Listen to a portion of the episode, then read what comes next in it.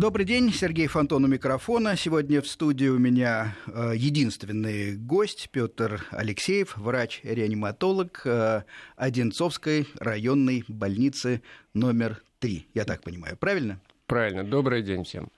А, дело в том, что с Петром мы знакомы, э, хотел сказать, сто лет. Нет, конечно, столько не живут. 57. Да. 57. Мы выросли вместе, мы вместе начинали ездить на мотоциклах. Э, Петр сейчас ездит меньше, я пока продолжаю, но э, сама его профессия уже, наверное, натолкнула наших слушателей на мысль и тему сегодняшнего нашего эфира.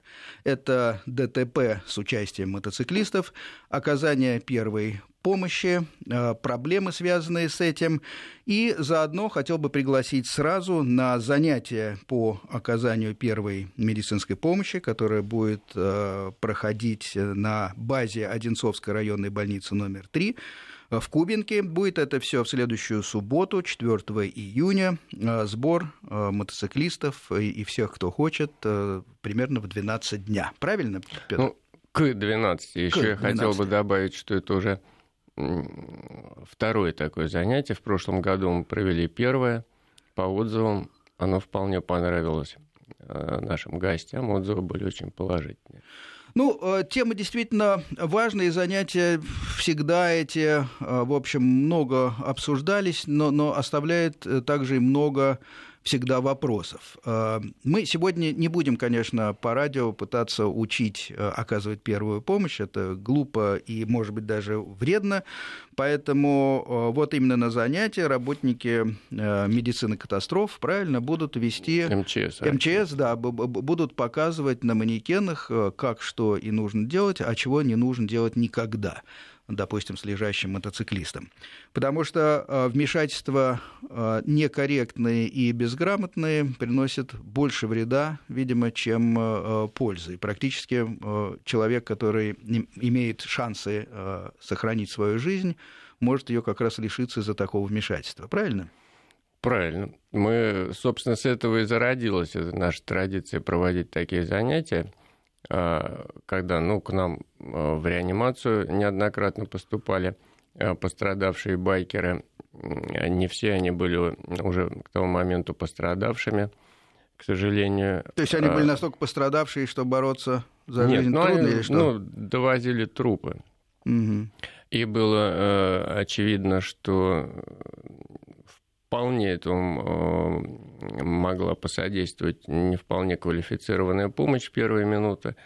А потом мой сын, который просто живет на Moto мне позвонил, говорит, папа, посмотри, там идет тема такая интересная, что он имеет среднее медицинское образование. Говорит, по-моему, там что-то ребята сделали не так. Ну и это переполнило чашу терпения. А, а что, что сделано ну, так? Там Просто была... были конкретные советы? Нет, ну, там, нет, нет Или... не, не советы, не советы. Там был описан случай, как э, байкер э, попал в ДТП, не помню уже, естественно, обстоятельств, но его э, друзья, которые ехали рядом, они в некой ажиотации, да, больница была рядом, схватили за руки, за ноги, шлем сорвали, бегом, значит, на руках понесли в больницу, принесли, естественно, труп. А, и там потом мы выяснили, там было, э, как и в общем, довольно очевидно с самого начала, перелом шейного отдела позвоночника, поэтому трогать такого человека вообще было нельзя. Ну и вот учитывая то, что такие вещи случаются, к сожалению, часто, мы решили начать проводить такие занятия. И встретили очень, э, очень положительное отклик у байкеров и очень такую реакцию позитивную, вдумчивую и как бы добросовестную. Ну, в прошлом году сколько было участников?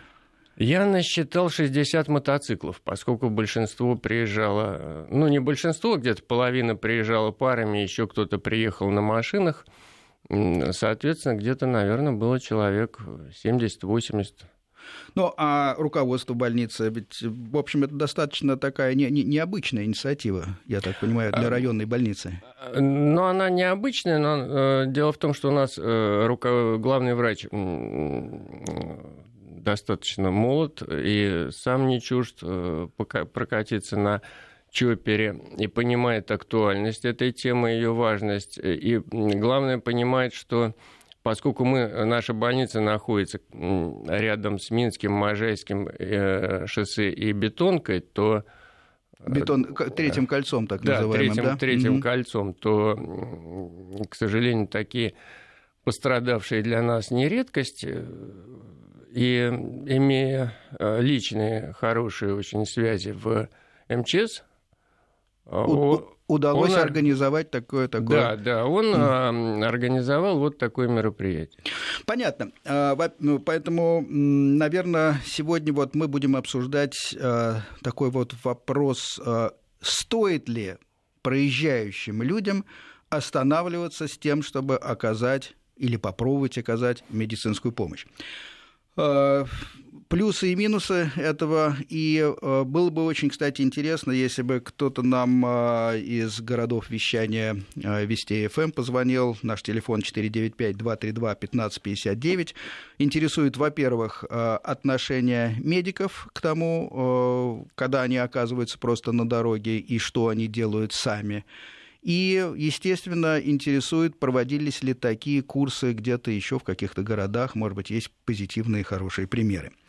Но э, начать я решил э, опрос такой и обсуждение с, со своих э, друзей. О, есть такая в Москве довольно известная семья э, врачей Воробьевых, которые э, не в одном поколении врачи, э, и э, мотоциклисты, тоже не в одном поколении. Так совпало.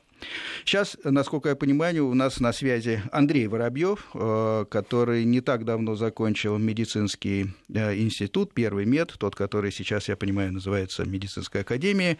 И вопрос такой. Э, во-первых, Андрей, ты на связи? Да, здравствуйте. Да, добрый день, Андрюш. Привет.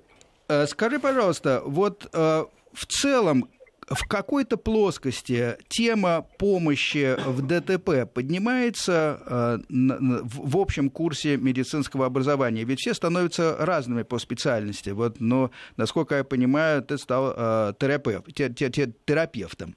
Соответственно, э, далек от реанимационных проблем. Но, тем не менее, если ты едешь по дороге и видишь серьезное ДТП, вот э, твои действия как врача и, и как мотоциклиста, ну и как гражданина, наверное, остановишься?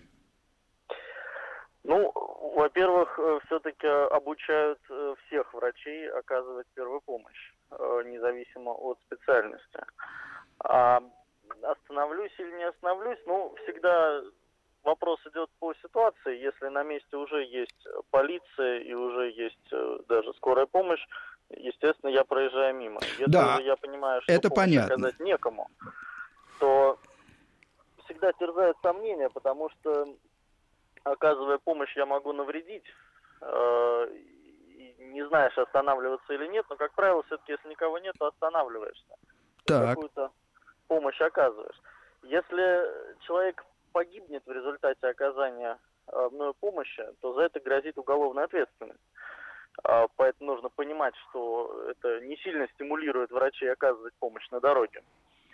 А, так. И на самом деле, вот по моему опыту, самое важное в а, оказании помощи, ну, первое, конечно, это обезопасить место ДТП, потому что даже сотрудники полиции, приезжая, они этим не, не занимаются. Ну, что, а, что ты, прости, что, что имеется в виду под этим? Как-то э, ну, выставить если... знак аварийной остановки условно, но это само собой э, разумеется бы вроде? Ну, само собой разумеется, но тем не менее этого никто не делает. Все mm. бросаются оказывать помощь, а место ДТП оказывается очень опасным, что туда прилетит следующая машина.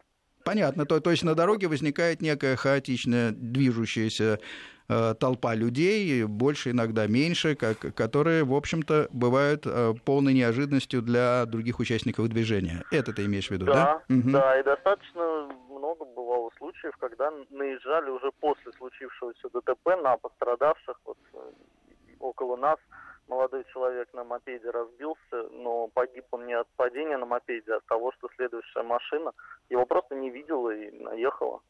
Понятно.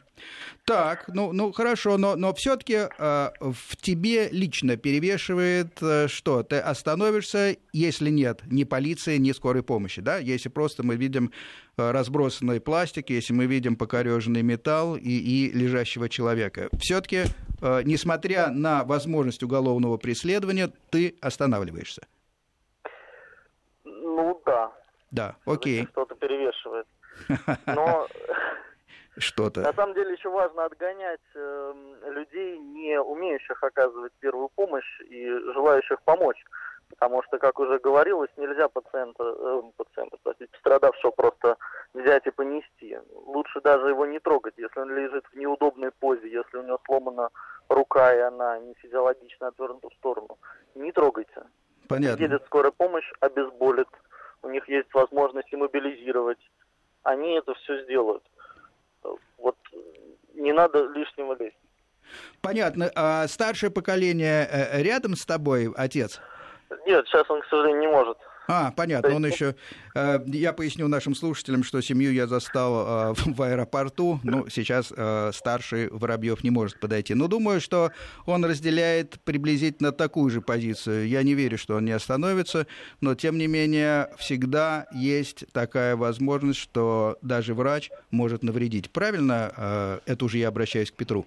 Нет. Нет, хорошо. Вот тут я с Андреем совершенно не согласен. И, как ни странно, только несмотря на то, что у меня врачебный стаж, наверное, в несколько раз больше, чем у Андрея, я только в прошлом году на занятии с людьми, вот со специалистами из МЧС, а, узнал до конца все юридические нюансы так. этой ситуации. А, Андрей сейчас в прямом эфире совершил явку с повинной. Что, а. что, что ты имеешь в виду? Вот сотрудники МВД, Министерства обороны, МЧС и врачи обязаны оказать помощь пострадавшему. Не оказание ими помощи преследуется уголовно. Смерть пострадавшего а при оказании помощи кем-либо из перечисленных, включая врача, а, не является уголовным преследуемым деянием по определению потому что врач, э, любой оказывающий помощь, лишен возможности провести полную диагностику и оказать помощь в полном объеме, если это происходит на обочине. А, это не является халатностью, это даже не является врачебной ошибкой. Это, но не оказание помощи – это уголовное преступление. Понятно. То, то есть есть у нас категории людей, которые Обязаны могут быть в форме, не в форме, какие Неважно. угодно. В данном э, случае, да. по сути, это врачи, это... Все люди в погонах. Военные туда да, попадают, военнослужащие, полицейские, естественно. Угу. Кто еще? МЧС. МЧС. И, ну, они просто а, обязаны. По закону обязаны. С одной стороны, и с другой стороны, ты утверждаешь, что... Они не подсудны если, при оказании этой ну, помощи. Ну, если так или иначе, к сожалению, если, окажется все, все плохо, да? Если, конечно, не будет вдруг установлено и доказано, что этот человек имел какие-либо мотивы и просто убил пострадавшего из ну, каких-то личных соображений. Вещи Но мы, наверное, абсурдные, абсурдные случае... нюансы давайте да. мы отметем, а так да. да обязан помогать. Угу любопытное дело. И, соответственно, а, сразу отвечу на вопросы, которые задавались в прошлом году. Если человек, не относящийся к вышеперечисленным категориям, пройдет мимо, да. он не подсуден. Его привлечь за неоказание помощи нельзя. Понятно, то есть все остальные. Да, но это юридические нюансы, лица. как бы из чисто как бы нравственно-профессиональных я не представляю себе, чтобы я проехал мимо. Даже если стоит скорая помощь, я всегда останавливаюсь и спрашиваю ребята из скорой, не надо ли помочь. Потому что это может быть фельдшерская бригада, которая имеет, ну, скажем так, инструментарий, но не, не имеет навыков использования. Ну, на самом деле, не так много противоречия с э, Андреем. Он тоже остановится, э, как, наверное, я не сомневаюсь нисколько. любой врач, э, я и окажет помощь. Очень Единственное, надеюсь, что, что это так. ему казалось, что его могут при этом потом при неудачном стечении обстоятельств преследовать, и он может понести какое-то Но это заблуждение. Но это выяснилось заблуждение. Да. Вот именно на этом занятии прошлогоднем много вопросов на эту тему задавалось, и ребята очень четко, ну, они сами в погонах, они очень четко и подробно все нюансы законодательства разъяснили. Ну, в погонах, потому что они относятся МЧС, к МЧС, да? да? Это такая же военная, по сути, структура да. получается. А как протекают в целом вот эти занятия? А как долго они длятся? Вот в субботу людям, которые О. хорошо сейчас нас э, слушают и, возможно, найдут время и сочтут это необходимым, приедут э, в Кубинку, к этой районной больнице Одинцовской номер 3, чтобы... Там, Сколько времени Там нет, нет, нет звонка на урок и на перемену, они длятся ровно столько, чтобы все, кто действительно хочет чему-то научиться, научились. Угу. Предваряется занятие довольно коротким теоретическим экскурсом в суть проблемы, где буквально там 5 или 6 э, шагов алгоритма действий э, рассказывается. Что делать и что никогда не делать, да, например, да? Да. Алгоритм, что нужно сделать, чтобы не навредить, ну и чего делать нельзя. А вот. И потом по этому же алгоритму э, ребята из МЧС на манекенах все показывают и не просто показывают, а байкеры, ребята, вот гости, которые приезжают, они под их руков... под руководством специалистов отрабатывают все эти действия на манекенах друг на друге. Ну, в общем, как хотят. Но главное, чтобы они поняли, как что делать. Ну, казалось бы, простой, простая вещь снять шлем. Это может стать убийством. Ну да. А, ведь по статистике что получается, что наша экипировка а, до какой-то степени бережет, но, но есть и, к сожалению, негативные вещи, скажем, а, те же мотоботы вовремя не снятые, потом очень трудно, я так понимаю, с травмированных ног снять, а шлем спасает голову, но никак не гарантирует и, и э, от, от перелома позвонков. Он шлем и голову не всегда спасает. Да, ну... Вот, но Переломы рук и ног у байкера – это э, такая поликлиническая ерунда, которой можно пренебречь. Ну, бывают и сложные переломы. Но я говорю как реаниматолог. Так, хорошо. Бывают, конечно, сложные, тяжелые, сопровождающиеся большой кровопотерей. А что и важно? тут уже э, тебя, как реаниматолога, это несколько больше беспокоит. Меня это напрягает уже. Да, да понятно. А так этого ерунда. Но Хорошо. главная суть байкера в том, что он хотя он и считает себя защищенным, даже если э, едет э, в э, формате full экип, так называемом, да? Да, полная экипировка. Да, то ну, трудно назвать это серьезной защитой, если он при этом едет отдельно от мотоцикла и хаотично соприкасается с разными предметами на обочине. Ну, конечно. Это да. не шоссейно-кольцевые гонки, где он по мелкому гравию тихонечко себе, ну, 200-250 км в час катится.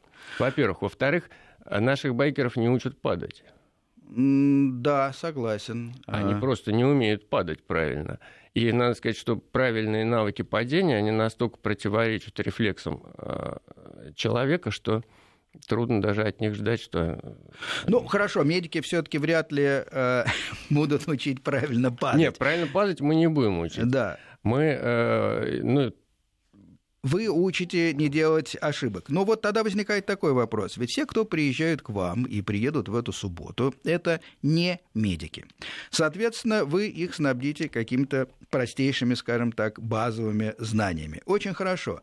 Но э, если они будут э, оказывать медицинскую помощь и э, она окажется, скажем так, неуспешной или неэффективной, они могут попасть в такую ситуацию, когда они будут подсудны за, за, за то, что они совершили что-то Маловероятно, особенно если они не медики, они оказывают не медицинскую, а доврачебную помощь.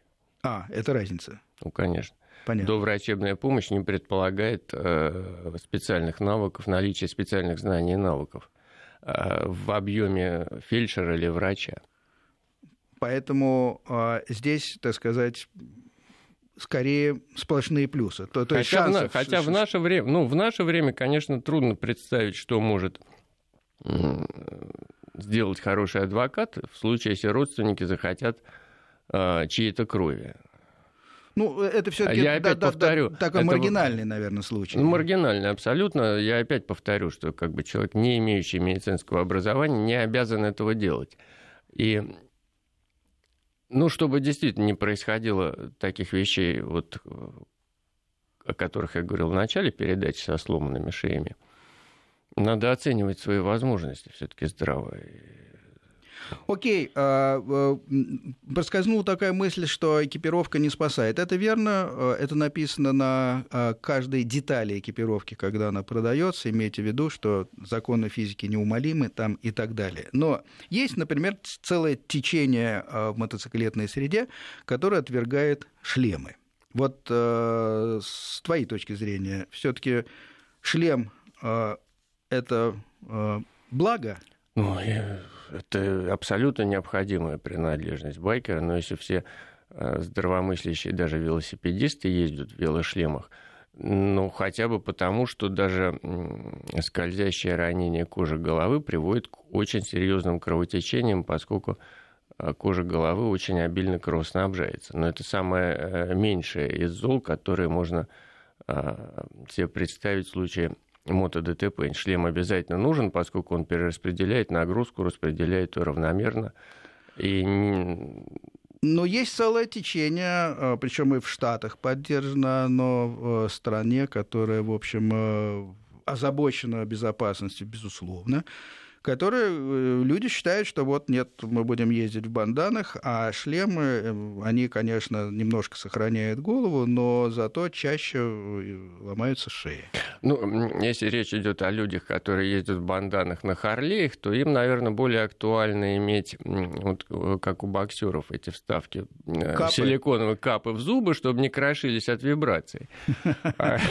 На тебя, говоря осторожно, на тебя ополчатся владельцы Харлеев. Ну зачем? Это хороший мотоцикл. Нет, ну может быть они просто мой совет воспримут и будут ездить с капами.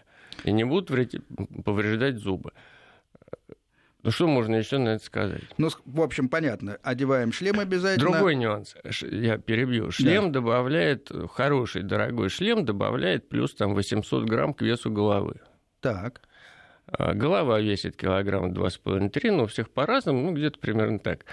Вот. А кинетическая энергия вычисляется по формуле mv квадрат пополам. Так. Масса имеет значение, скорость тоже. И вот именно с этой э, энергией голова будет стремиться двигаться отдельно от байкера в случае, если он падает, и тело его встречает некое сопротивление. Вот, видимо, именно этот фактор и э, имеют в виду эти люди. То, то, то, то, то есть э, получается, что голова со шлемом становится тяжелее, и по их логике, больше нагрузка на шейные позвонки. Если облегченная голова встретится с камнем, да. то шейные позвонки останутся Понятно. целы. Хорошо, я добился я к чему, да, к чему это веду? Результ, э, что результата. самая опасная и уязвимая часть байкера – это шея. Это перелом шейного отдела позвоночника, как правило, летальная травма. При неумелом оказании помощи стопроцентно летальная травма – и именно шея байкера не защищена ничем. Больше того хочу сказать, я видел на Минском шоссе э, ребят, которые ездят э, на спортах, конечно, с аэродинамическими горбами. Да, есть такая мода. Э, мода. Вот. Это понятно, что это чистые понты, да, потому что аэродинамический горб не поможет ему приехать быстрее на работу по Минскому шоссе и вообще работать, начиная, я думаю, после 200 км в час. Зато выглядит как выглядит, у Валентина да, Росси. выглядит как у Валентина Росси, и в 100% случаев падение ломает шею. Интересно. Это, я, это не мои наблюдения, это ссылка на опыт э, людей из медицины катастрофы МЧС. То есть они живых байкеров с аэродинамическими горбами не... Э, ну, кроме всего прочего, они, не встречали. они быстрее ездят все таки чем другие ну, байкеры. Ну, я думаю, что сам по себе горб символизирует их э, тягу к скорости. Вы некорректны, Петр. все таки надо добрее относиться к людям. Это, это действительно пижонство, действительно достаточно дешевое, я в этом смысле согласен, но все-таки э, Неужели они такие твердые эти? Э, я не знаю. Горбан? Я, э, как говорится, за что купил, за то и продаю. Это мне рассказывали ребята, которые со мной работают, доктора, которые в том числе работают и на медицине катастрофы, выезжают на эти случаи, на мото-ДТП, и вот они, у них свои личные счеты с аэродинамическими горбами, они их люто ненавидят. Хорошо. А, напоминаю, что речь идет о дорожно-транспортных происшествиях, о, о травмах, которые случаются э, с мотоциклистами, и о том, как себя вести, если вы оказались свидетелем подобной ситуации. Еще нет ни полиции, ни э, скорой помощи, вмешиваться или нет. Э, медики Э, соответственно, военнослужащие все в погонах обязаны вмешиваться. Э, это по закону. Военная так... милиция, МЧС, врачи. Да. И они, так сказать, не могут быть потом привлечены к ответственности, если их усилия все-таки успехом не увенчались. Это надо действительно знать, то есть, значит, медикам надо спокойно и, и быстро вмешиваться и не бояться это делать. Если даже Андрей Воробьев, студент, выпускник, не знал это, наверное, на самом деле многие врачи это тоже не знали. Мы продолжим наш разговор через буквально несколько минут после короткого выпуска новостей. Сергей Фонтон, а, Петр Алексеев в студии. Говорим о травмах байкерах, байкеров, о, о том, как оказывается а, первая помощь, кто может оказывать и должен а, первую помощь, и говорим о разумном поведении в целом. Вот последнее, мне кажется, э, особенно актуально, потому что если происходит ДТП, допустим, где-то на загородных участках дорог, не всегда понятно, какой именно адрес называть. Вот, например, вы звоните 112, описываете ситуацию, где вы находитесь. Вот, вот сейчас у большинства, например, есть навигаторы, где есть долгота и широта, Э, до там, десятых, сотых долей э, секунды географической, соответственно, погрешности никакой. Имеет смысл э, передавать эти координаты дежурным, которые принимают вызов? Можно спросить дежурного, смогут ли они по этим координатам их найти, но боюсь, что в 100% случаев это не поможет. В 100? Почему? Потому что даже если машина оснащена э, навигатором тон ГЛОНАСС, да даже дело не в этом, а дело в том, что, ну, по моим представлениям, мало кто умеет вводить просто в навигатор такие координаты. То есть... Имеется обслуживаемый, ну вот есть подстанция скорой помощи, у нее есть обслуживаемый участок. Они прекрасно знают, какие шоссе с каким километражом в них входят, там название и географию населенных пунктов. Но градусы, минуты, секунды вводить навигатор с другой стороны, те люди, которые приезжают какие-то окрестности, и они для них, мягко говоря, не родные, а просто, ну, вот проезжаем и проезжаем. Как, как тогда запомнить и объяснить, э, где что происходит? Вы видите вокруг лес, вы видите асфальт, э, и даже не всегда километровый знак-то ну, километровый знак, он чем хорош? Э, в любом случае до него можно дойти, в какую бы сторону не пошел. Если есть кому пойти, но можно до него добежать, от, от него позвонить, сказать, какой километр, ну, по какому шоссе едешь, наверное, ты все таки знаешь. Это первое. А второе, если есть навигатор, но ну, можно немножко изменить масштаб и пытаться посмотреть название ближайших населенных пунктов. Э, идеально, конечно, хотя бы запоминать, но это, я понимаю, трудно, едучи по трассе, запоминать названия всех населенных пунктов. Э, но вот э, на навигаторе отмотать назад, посмотреть ну, это, наверное, имеет, э, имеет право на жизнь э, в удаленных каких-то местах пойти до километрового столба, потому что, в общем, в Москве-то достаточно быстро приезжает скорая помощь, и, и в ближайшем Подмосковье, по-моему, тоже достаточно плотная у нас сеть э, этих самых станций скорой помощи. Да, безусловно, и тут я согласен с Андреем Воробьевым в том, что скажем, ну, в Москве и в ближайшей области, но очень маловероятно, что понадобится такая первая доврачебная помощь со стороны проезжающих мимо потому что время, среднее время прибытия экипажа скорой помощи, ну, правда, с момента получения вызова, не забывайте об этом, угу. ну, где-то 12-15 минут, думаю, что не больше. Скорее всего, даже с учетом пробок, потому что они, в общем, не очень едут и по своей полосе, могут ехать и по выделенной, и по встречной, особенно если речь идет о ДТП с пострадавшими, То же самое в области происходит. А вот э, в основном наши все, конечно, занятия ориентированы на помощь людям, которые уезжают по трассе куда-то далеко. Это там Бог его знает, когда помощь может подоспеть. Да, мы, может быть, может не быть, точнее, покрытие телефона?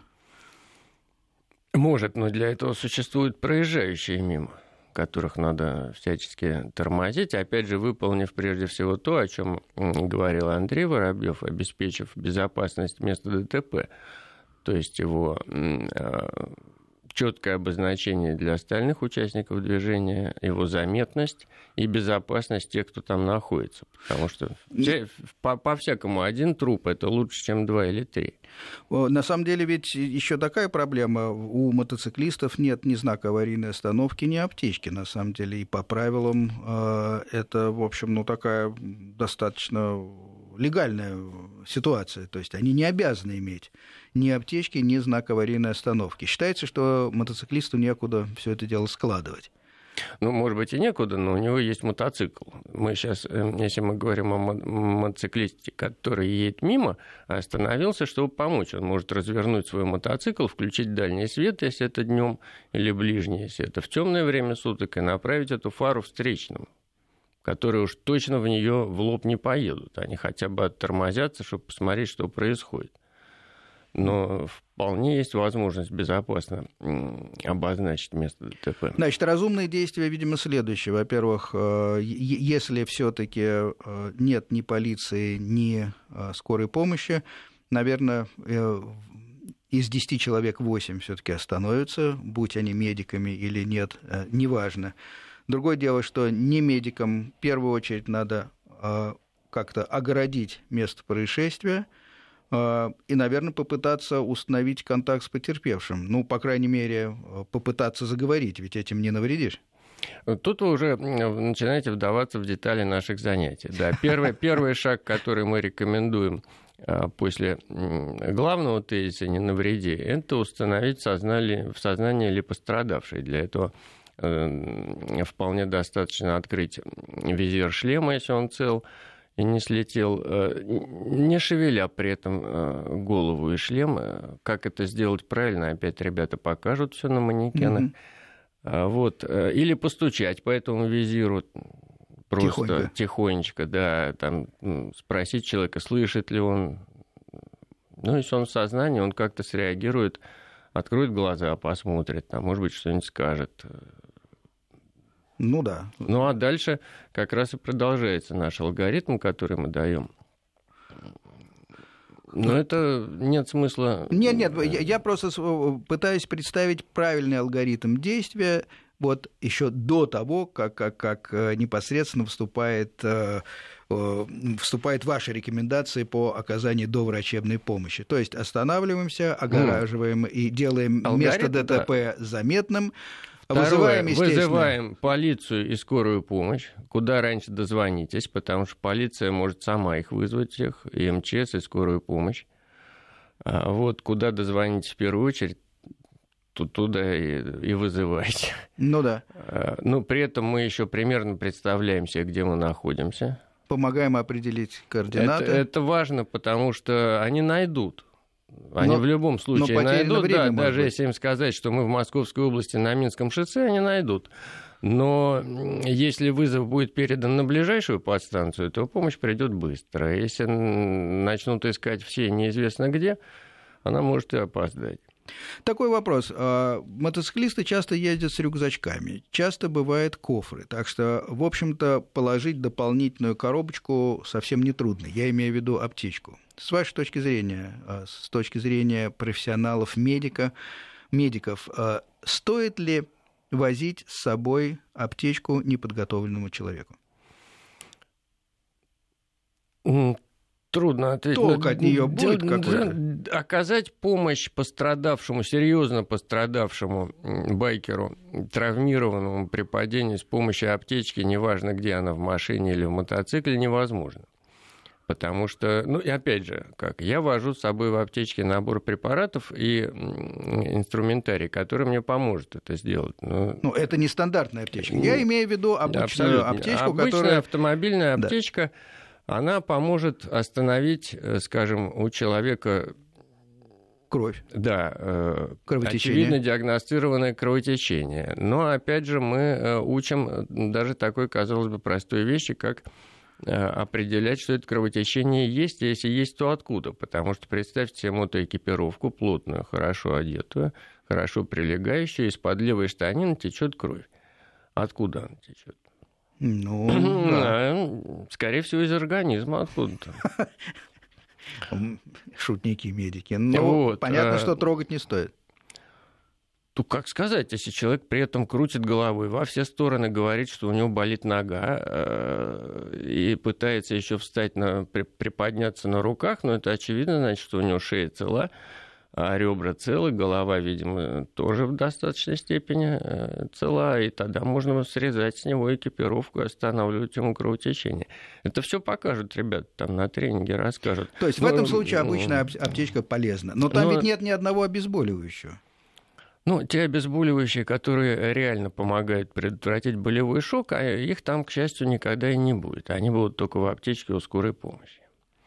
Вот. Э, обычная аптечка поможет остановить кровотечение, но не надо забывать, что байкер, э, тот, который едет и потенциально оказывает помощь, он и сам может где-нибудь ободрать руку, ногу, там, ему может там понадобиться наложить пластырь. В конце концов, он может, проезжая, увидеть человека, который на обочине с ним явно какая-то беда, и окажется, что у человека инфаркт миокарда, а у него вот есть в аптечке нитроглицерин, он ему там даст две таблетки, поможет дождаться скорой. Нет, ну какую-то надо, конечно, возить с собой. Ну, Аптечку, а... я так думаю. Но это далеко не панацея, я так понимаю. Нет, нет. Хорошо, профессионализм не заменишь обычной аптечкой, но, кстати говоря, может быть, ей воспользуется случайно оказавшийся на месте медик. Может, и, и получится может. у него это значительно лучше, чем, конечно, у нас, случайных людей. Через э, некоторое время мы продолжим разговор о ДТП, о мотоциклистах э, на асфальте. А сейчас короткий выпуск новостей. Сергей Фонтон в студии, мой гость, э, врач Петр Алексеев. Говорим о ДТП с участием мотоциклистов. Э, и, о, и приглашаем заодно на занятие по оказанию первой медицинской помощи, которое пройдет 4 э, июня в субботу э, в 12 дня в Кубинке на базе Одинцовской районной больницы номер 3. Пожалуйста, все желающие, приезжайте, учитесь, может быть, это спасет если даже хотя бы одну жизнь, это будет, ваши усилия уже будут не зря потрачены и время. Если э, кто-то нас сейчас слушает и есть тоже интересные соображения о том, как э, улучшить ситуацию на дорогах, как, э, может быть, правильнее организовать оказание этой медицинской помощи, пожалуйста, звоните 495-232-1559, телефон студии. А пока э, к Петру у меня такой вопрос. Вот если, э, так сказать, представить себе, что вот что-то мы можем ли мы сделать еще что-то, что э, уменьшит количество и ДТП, и пострадавших на дорогах? Я имею в виду, конечно, в первую очередь собратьев-мотоциклистов.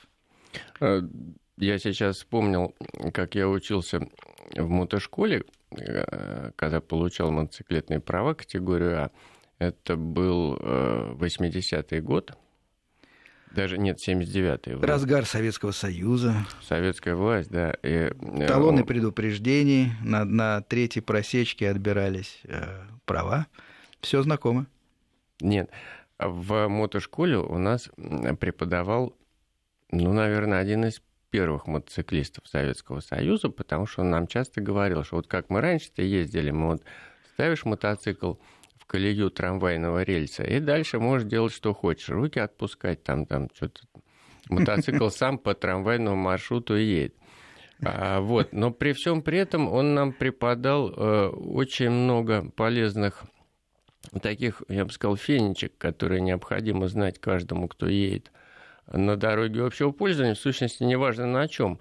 А, но они ну, существенно повышают безопасность и того, кто едет, и того, кто вокруг находится. Ну, скажем, для примера, э, если ты едешь э, в среднем ряду, а в правом ряду стоит автобус на остановке, то смотреть надо не вперед а, и не по сторонам, а смотреть надо под передние колеса автобуса. Когда там появятся ноги. Когда там появятся ну, бегущие конечно. ноги, которые вы, выбегут прямо в тебя.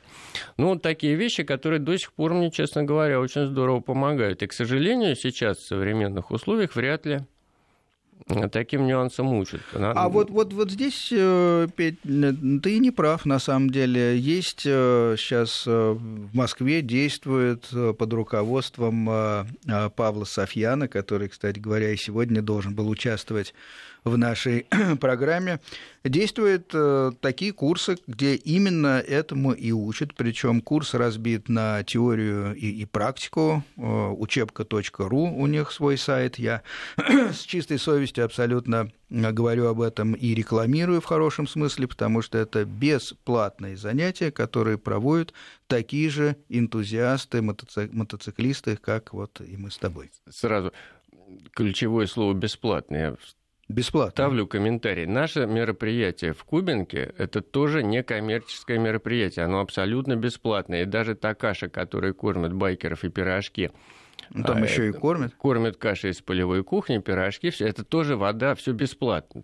Ну хорошо, МЧС по, это да. пригла... приглашает и платит, я так понимаю. Да, поэтому это. мы об этом так смело и рассказываем, это не реклама. Правильно. Так все-таки, а, что еще? Вот хорошо. Как не попадать э, в ДТП? И это целая наука, действительно. Над этим думают, э, давно начали думать за рубежом, и относительно недавно, действительно, у нас. Вот помимо того, как объезжать автобус, есть целая наука, в, как, в, каком, в какой части ряда держаться. А, какие существуют риски, э, как правильно выбрать э, из этих рисков, какая модель поведения предпочтительнее в той или иной ситуации, потому что а, если действительно все это разобрать, есть типичные абсолютно ситуации и, соответственно, типичные решения, безопасные решения и этих типичные ситуаций. ошибки и типичные ошибки. Так что хорошо, это принимается. Э, как пожелание от э, гостя медика. Это делается действительно сейчас, и программа «Байкпост» в этом участвует. Что еще можно сделать для сохранения жизни? Тех, кто ездит все-таки на двух колесах. Ну, хорошо, наверное, не покупать детям мопед. Не сказал бы, не ск- сказала бы любая мать. Не покупать мопед. Моему сыну э, было 12 лет, а Петьке младшему когда ему спротезировали артальный клапан в Бакулевском. Ну, это, к счастью, не имеет никакого отношения к травме, мотоциклизму и так не далее. Не имеет, но когда э, мы на очередной пришли осмотр через полгода после операции к хирургу, я ему показал э, фотографии своего сына в воздухе на мотоцикле. Он мне сказал, доктор, вы сумасшедший. Э, потому что прошло полгода после операции, Петька уже катал на красаче прекрасно себя чувствовал. И это к вопросу о том, что не покупать мопед. Покупайте сразу мотоцикл и учите, как следует ездить. Если запрещать, а не покупать э, ребенку, который очень хочет, но он будет это все равно делать, но только в тайне от родителей. То есть будет еще хуже. Мало того, что он будет все равно это делать, он еще будет врать э, родителям и терять к ним уважение. То есть тут надо разумный какой-то иметь подход, насколько я понимаю, твои тоже а, с младенчества все, на, все, все на мои да. Они сначала учатся ездить, потом ходить. Нет, ну не надо преувеличивать. Но действительно все, все дети... Что, ходить не все научились? Все, все, все дети э, э, с тем или иным успехом, скажем так сказать, ездят в бытовом представлении.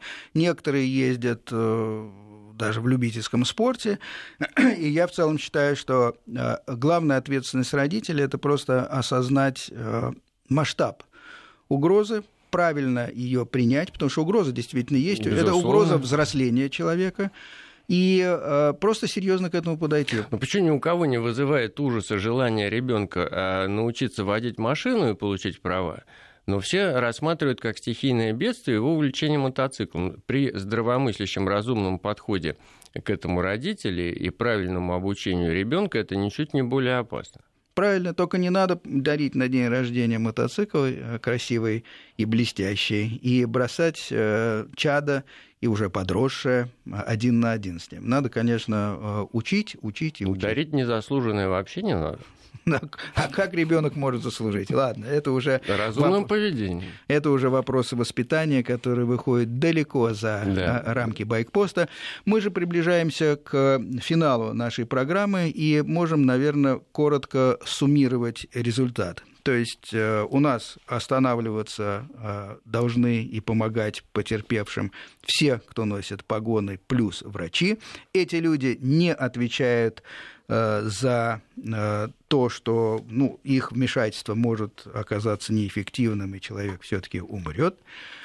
Точно так же должны, видимо, по зову сердца останавливаться люди, которые не профессионалы, но при этом они должны понимать, что надо действовать очень осторожно, по принципу «не навреди», и как это именно делать, можно будет поучиться в ближайшую субботу, 4 июня в 12 дня на базе Одинцовской районной больницы номер 3 в Кубинке. Вот непосредственно сегодняшний наш э, гость э, Петр э, Алексеев, который работает реаниматологом, врачом в той же больнице, участвует в этой программе, обещает бесплатную кашу, какую-то еще еду и пирожок, и пирожок, да, и, и хорошие добрые занятия под началом МЧС. В сущности, все это носит характер такого очень познавательного и полезного пикника. Хорошо, на этом мы заканчиваем программу. До свидания, всего доброго.